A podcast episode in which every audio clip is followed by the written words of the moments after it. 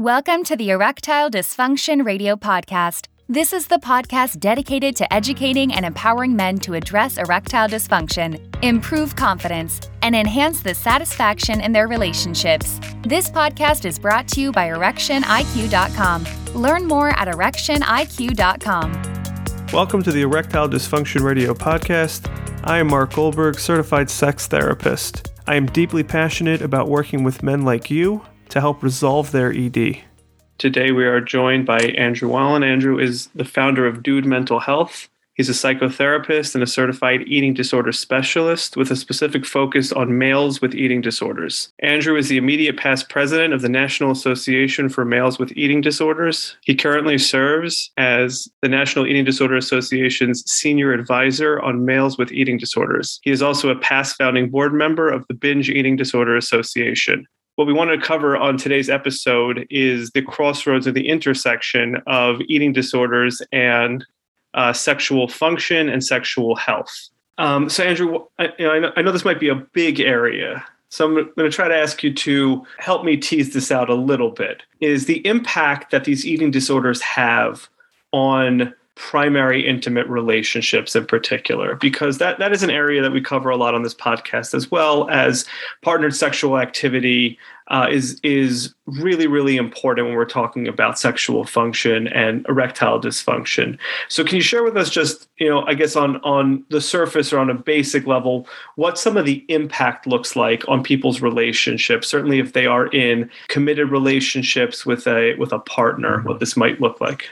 Sure uh, thank you, first off, for having me. Basically, a loss of of intimate connection. I've seen, you know, I've had patients who, for instance, will stay up late uh, so that their partner will go to bed before them because they don't want to be seen. They don't take their shirt off, even with their partner, and they will get up early uh, before their partner wakes up, and then you know go and exercise, and so that they you know can avoid having to be told you know you should stop that you know it's an avoidance of every aspect of intimacy with their partner.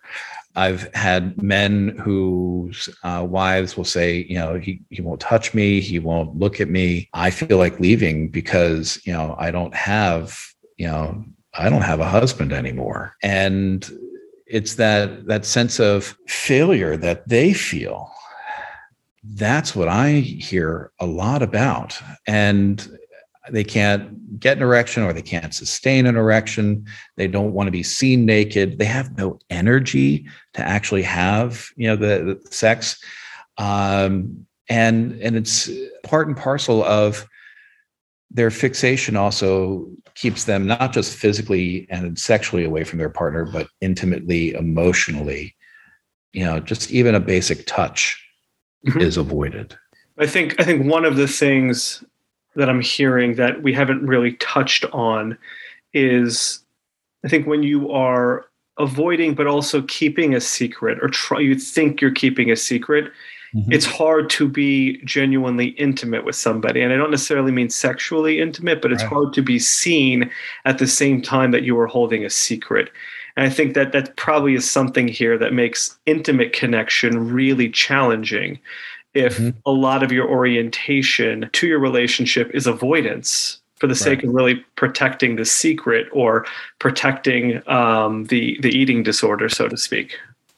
And for the, and it's absolutely true. And and let's also, I, I I think there's a real danger when we talk about eating disorders of focusing just on the restrictive and emaciated versions, but also we want to focus on those who are struggling with binge eating disorder, whether they are of a normal sized body or a very large sized body, the sense of disgust with themselves. I can't see myself as a sexual being. I can't imagine my partner does. And so the purposeful drawing away from uh, is a huge deal. But let's also add one other twist to this. Many individuals uh, develop eating disorders due to trauma, sexual trauma. And so to have a normal sized body and to have a body that is uh, sexually attractive is avoided as well because that means I might engage in something that will re-traumatize me. And is this is this in particular in the line of binge eating?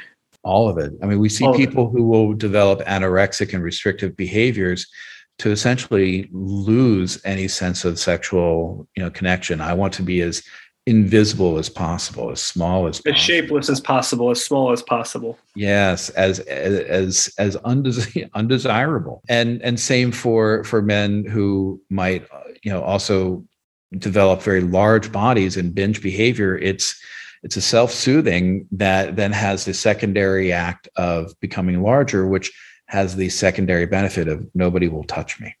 So, can you tell us a little bit about your current uh, therapy practice and its focus?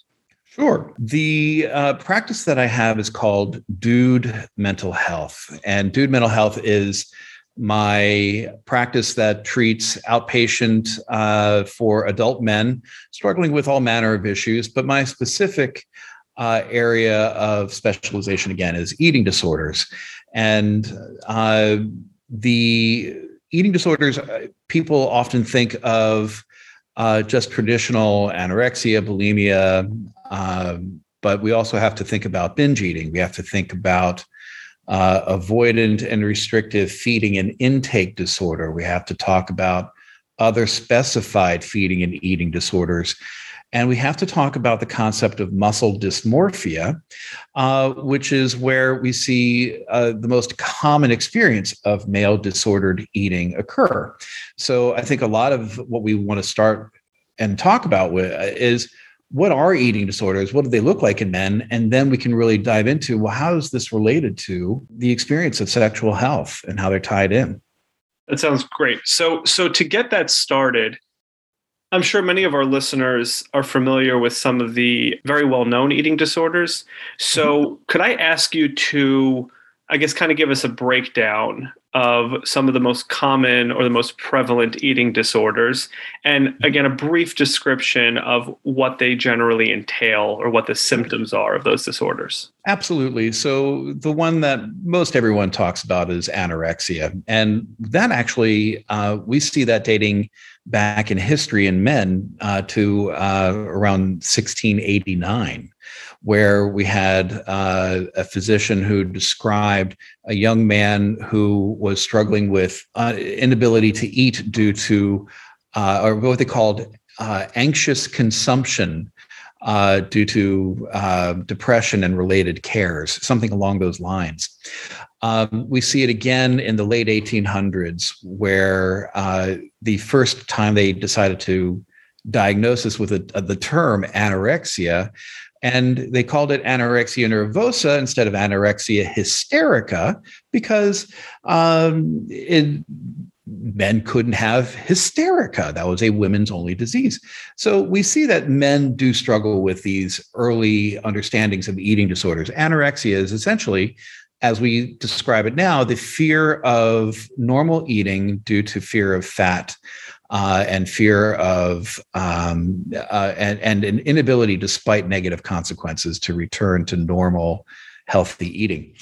Uh, then we look at bulimia, which is essentially a binge followed by a purge.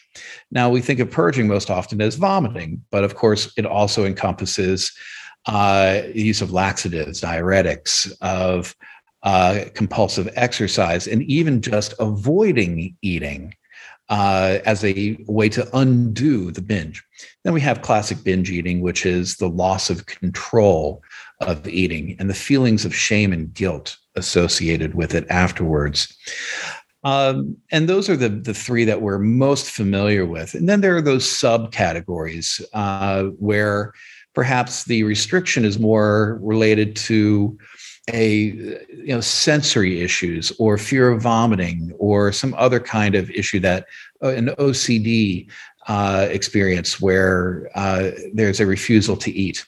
But what we see most commonly is uh, a male experience where the drive is not to be thin which almost all the eating disorders are about restriction in some form leading to you know driven by by uh, a desire to be thin.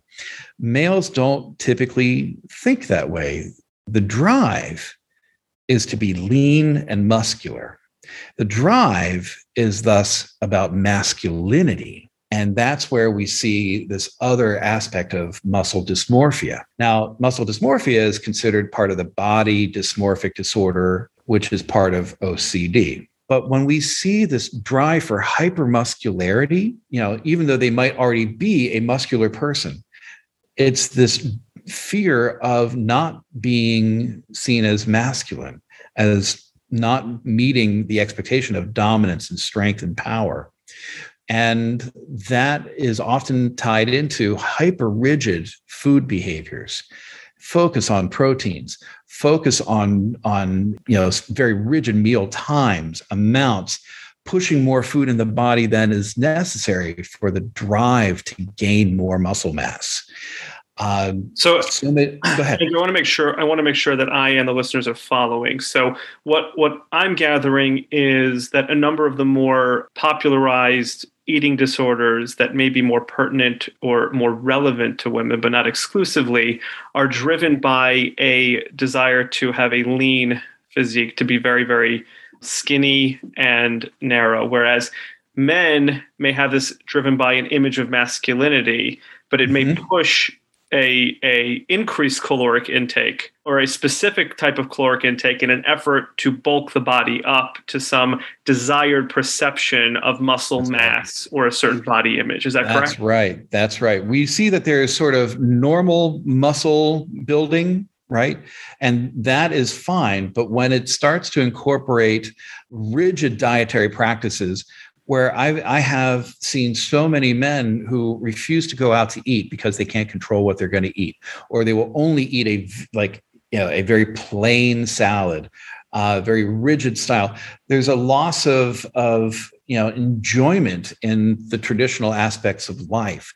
I will avoid social opportunities because it might interfere with my gym time. I, I will exercise even if I'm in pain or injured because I can't imagine uh, what because what I'm imagining is that all of my muscle gains are going to quickly disappear, which is equivalent to what a uh, somebody with classic anorexia would think is I'm afraid that if I eat this donut, I will immediately become fat. And it's that irrational thought process that is really what would define for me and many researchers in the male eating disorder field that muscle dysmorphia with that dietary rigidity and hyper focus on the body image aspect is an eating disorder. So, Andrew, as a follow up to help our listeners better understand, so with uh, conditions like anorexia, bulimia, and uh, the like, where there generally is caloric restriction or a um, purging of calories. Um, we can talk a little bit more about this, but I think it's understandable what the risks are, both you know in terms of physical health um, and mental health.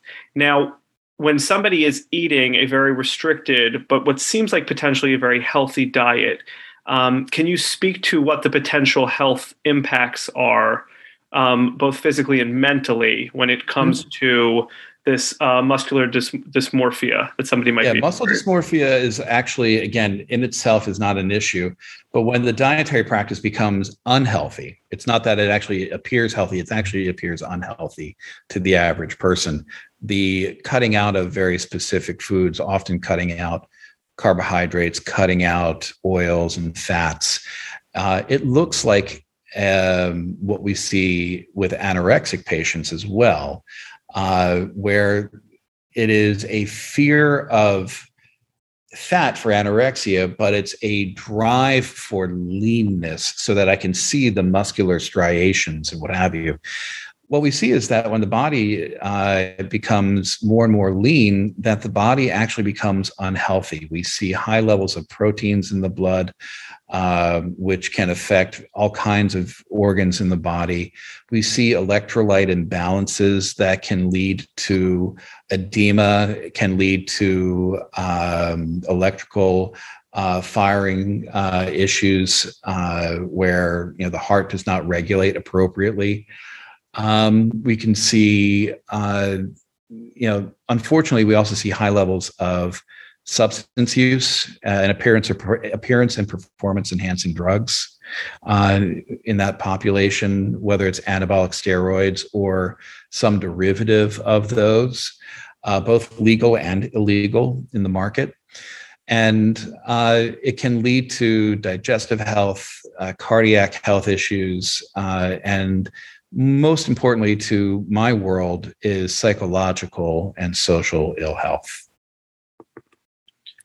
And we will definitely come to some of that, which is going to be, I think, very pertinent both on the physical and on the mental uh, aspects and how that pertains to sexuality.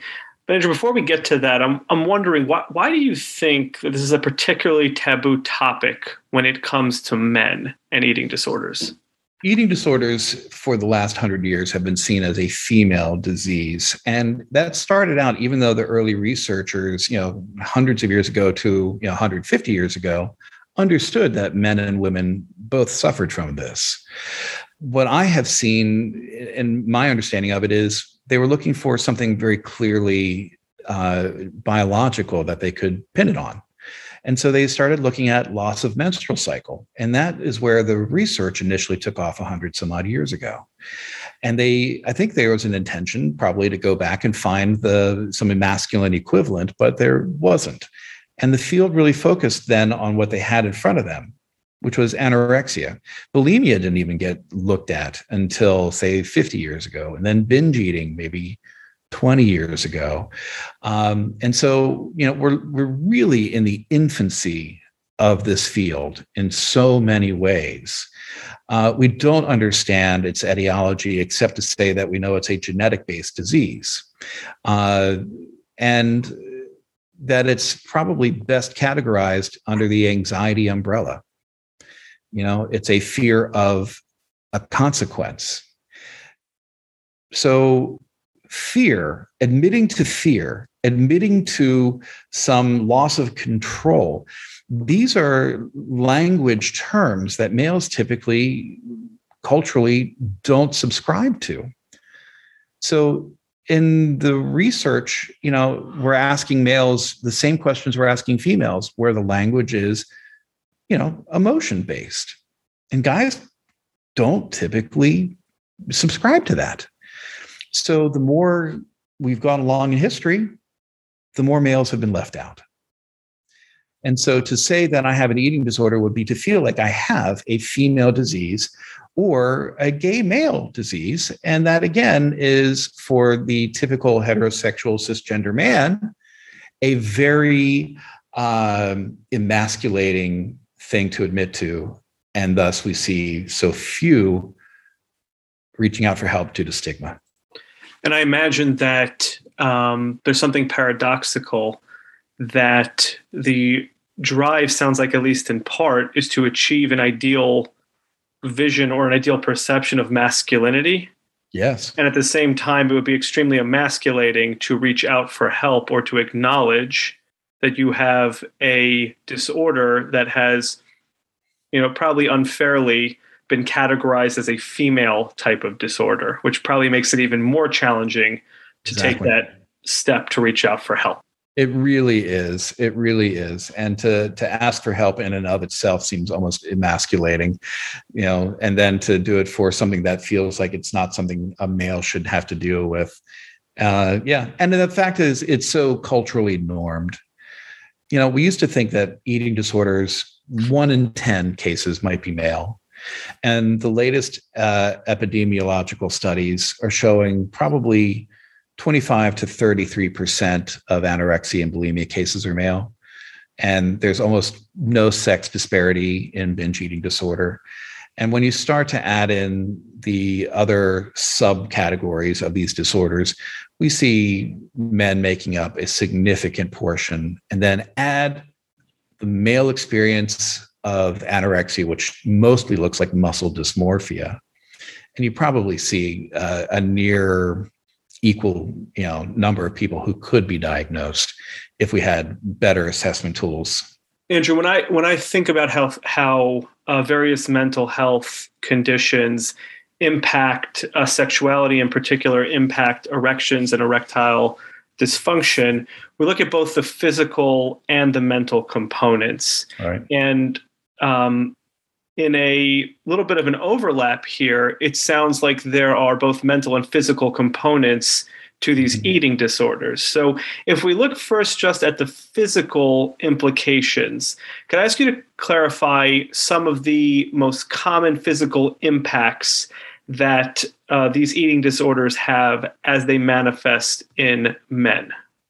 Absolutely. So, certainly with uh, most restrictive eating disorders, we're going to see fatigue. We're going to see anxiety. We're going to see depression. We're going to see a hyper focus on the one thing they can control, which might be food and exercise. So, that leaves out pretty much everything else that might be important. And a lot of it is also this I don't want to be seen by others uh, for many individuals uh, who are struggling with uh, an eating disorder. There's a sense of my body isn't good enough. And so I, I don't want to take my shirt off. I don't want to be at the beach. I don't want, I'm going to wear baggy clothes and un, and look as asexual as possible until I feel like I have the body that I should have. The problem with eating disorders is that they never feel like they achieve the body that they want. So, for males, one of the things that happens with these diseases is due to malnutrition, we then see not just anxiety and avoidance of social experiences, but we also see loss of sex drive due to very low testosterone levels. Um, I have individuals who are, you know, vibrant um, young men prior to the development of something as simple as let me let me try and get healthier right i just want to i just want to during the pandemic i've had a number of men who are like, I'm just going to focus on my fitness because you know I'm stuck at home, mm-hmm. and that becomes obsessive. And then they go, hey, you know, I kind of like what I see, and I feel like i am stronger. Let me see if I can get a little leaner and get a little more cut. And so they start to restrict a bit. And then that becomes like, boy, I really like this, becomes obsessive, becomes a hyper focus. And next thing they know, sex drive is gone. They have no emotional connection to anything or anybody. And I ask them about, you know, do you even get erections anymore? No. Do you think about sex in any way? No. Have you stopped masturbating? Yes. All of it is basically gone. And the research is really saying that as people are nutritionally recovering, that may take a while to return. That testosterone takes a long time to regenerate. Um, and so there's often a frustration that comes with that, a lack of drive to even do the recovery behaviors. Uh, there's just no energy. It sounds very, very difficult. And certainly uh, there is a, a, pretty strong correlation and link between uh, testosterone levels and libido. One of the other things that I was hearing that you described, you touched on a number of um, you know potential paths that could impact uh, sexual interest and erections, including anxiety, depression, body image concerns, fear about masculinity. One of the things that I wonder about, though, is this obsessive thinking that you're talking about, because something that uh, comes up a lot in my office, and certainly a theme that we talk about on this podcast, is the important role that the mind has in facilitating an erection and how a person has to be not necessarily proactive, but the mind has to be engaged in pleasure-seeking activities. Right. And you know, part of what I'm I'm hearing maybe in some of the undertones of what you're saying is that um, people feel good about the obsession. They feel good about that, but it's not necessarily driven by pleasure. They become almost obsessed mm-hmm. with appearance or caloric uh, monitoring or whatnot. Mm-hmm. Does this become a very mind occupying type of experience for men who are who are caught up with who are struggling with this type of condition? Very much. If we're talking about uh, restrictive disorders like this, uh, or uh, even uh, binge purge behaviors, the the the hyper uh, focus on food and exercise and body image becomes tunnel vision. The draw and it has a an actual benefit because there is a sense that the world around me is so overwhelming and I don't have control over all of that stuff. What do I have control over? And that's my body. My what actually goes into my body and how I move my body. That's literally the only thing we have control over. Now, there is a tie in to uh, sexuality and body image uh, issues, where this drive to feel attractive and sexualized is often tied into use of drugs like crystal meth, where I see compulsive sexual behavior also being an issue and using drugs in order to be able to facilitate that. Because there's so much underlying self-loathing about their body and and they need to dissociate from their body because otherwise they're focused hyper focused on their body and so the dissociating from it and having the energy from a, a drug like crystal meth can allow them to then participate in sex but it's the only way they can. And so we, we see that as another co-occurring experience. And it might also be cocaine. It might also be um, uh, speed you know things like that but yeah it's uh, what the the the eating disorder itself and restrictive behaviors is really gives you that hyper focus but let's also not forget that binge eating disorder is an eating disorder that also affects men's uh, focus on health and uh, their sexual health binging is about a feeling of loss of control and that I am, am an awful person and an awful thing. And that sense of depression and awfulness and loss of, uh, you know, uh, autonomy over my own body is often tied into um, I can't imagine being with another person. Who could possibly want to be with me? Sounds like low, like a lot of low self esteem that comes with that binging disorder. Is that correct? That's very much true. And it's also about a sort of uh, obsessional behavior about food. I have a thought and I don't have the uh, the ability to say, nope, not going to do that. I know I'm full. I don't need to eat. Um, but there's that executive dysfunction, right? That says, nope, I got to go do it. I'm going to go do it. I'm going to go do it. So we also see a lot of compulsive uh, behaviors related to sex and masturbation uh, and pornography in individuals. Uh, and this is anecdotally. Have, there's not there's no research on this. My anecdotal experience is individuals who are often in large bodies who are struggling with binge eating are really also struggling with some kind of compulsive sexual experience. I'm just taking a couple steps back. It sounds like though some of these eating disorders take people in opposite directions in the sense that it sounds like people who are restricting calories may feel good about themselves initially, may be striving towards something that they believe will make them feel good about themselves. Yes. Whereas people who are binging are already in like an element of self-loathing. In other words, they don't feel good about this activity. It's something that they both abhor, but they can't quite get in control over it. That's right. Well, it's what we would you know, describe in, in, in, our therapy world as ego syntonic and ego dystonic, right? So it's ego syntonic to to restrict, to diet, to have you know very clear, rigid dietary rules. It fits in with what our culture says is normal and desirable. And same with going to the gym and being being hyper masculine.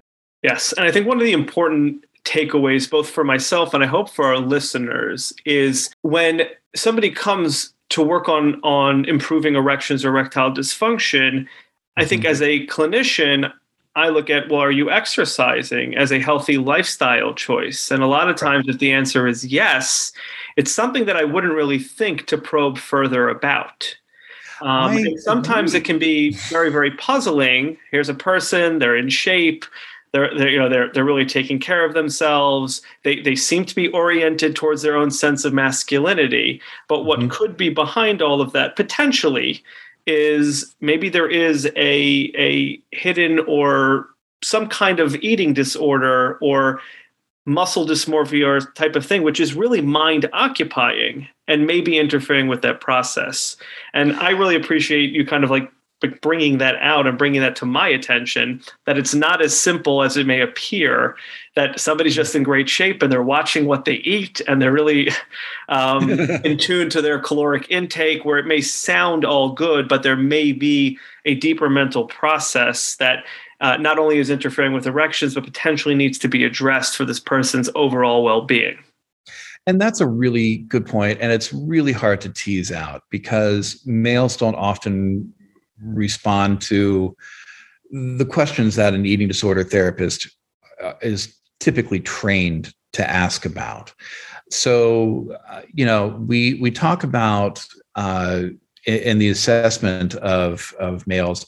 I look at uh, something like has there been significant changes in your weight in a given period of time? That typically tells me, for instance, if they've lost more than 5, 10% of their weight in, in say a month, two months, three months, whatever, that they've done a radical change in their dietary practice. And I want to investigate that a little bit. If uh, they say, no, my dietary practice hasn't changed, but boy, I really amped up my exercise. Okay, let's talk about that and make sure that it's not interfering with their life. You know, are you still able to go out and go enjoy going to the restaurant? Can you still go out um, and have the occasional ice cream when the family goes out and has ice cream. Um, can you miss a day of exercise because you have a cold? You know, these are it's like basic self care. Are you doing that? Good. All right. Not not necessarily going to worry about it until I see some other signs. Um, but you also look at signs of depression signs of you know work is not going well signs of my relationships are falling apart. Uh, other family members are saying and i'm kind of worried they're not acting the same uh, like they used to. And you know uh, and for athletes uh, in particular male athletes let's talk about the fact that it's completely normalized to be rigid about your food and your your your exercise patterns we call the the International Olympic Committee in the last several years came up with a diagnosis red S, which is relative energy deficiency in sports, so that they can help identify these athletes where this rigid uh, and positive associated behavior can be better assessed. We look for diminished ability to exercise. Uh, we look for uh, their their performances to decline. We look for injuries that are not healing well. Uh, we look for irritability. We look for um, mood changes uh, for uh, you know other people who see them and and can report back.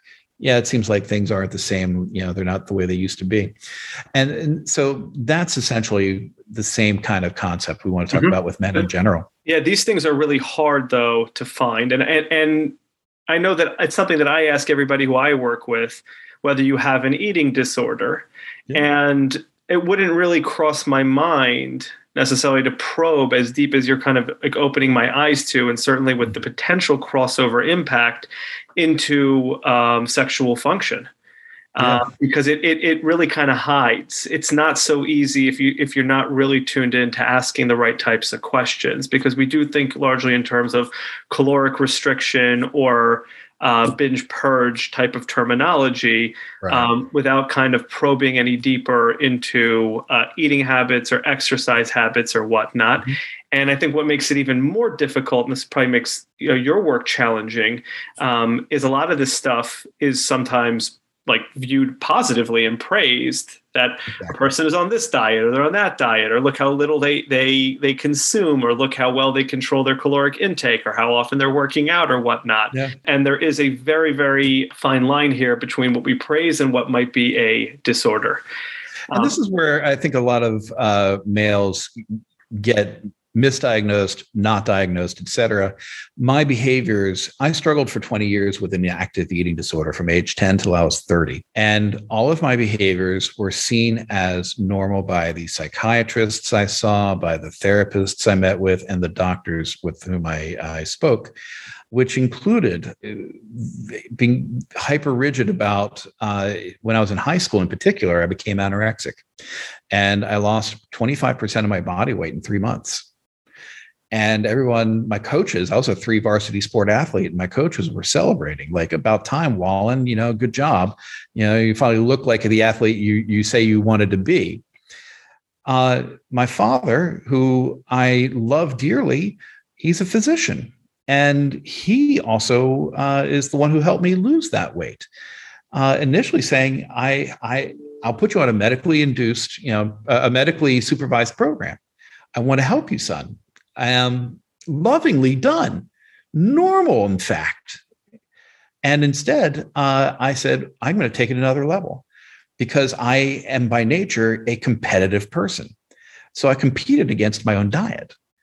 And I took it from, you know, the calories that my father set to reducing it and reducing it, reducing it to the point where, um, you know, you, I look at the pictures and I, I see uh, from that era, uh, I'm I'm flat affect.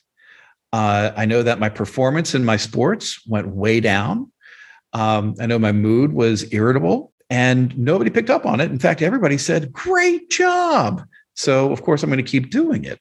Yeah, the appearances were something that that won you affirmation, but mm-hmm.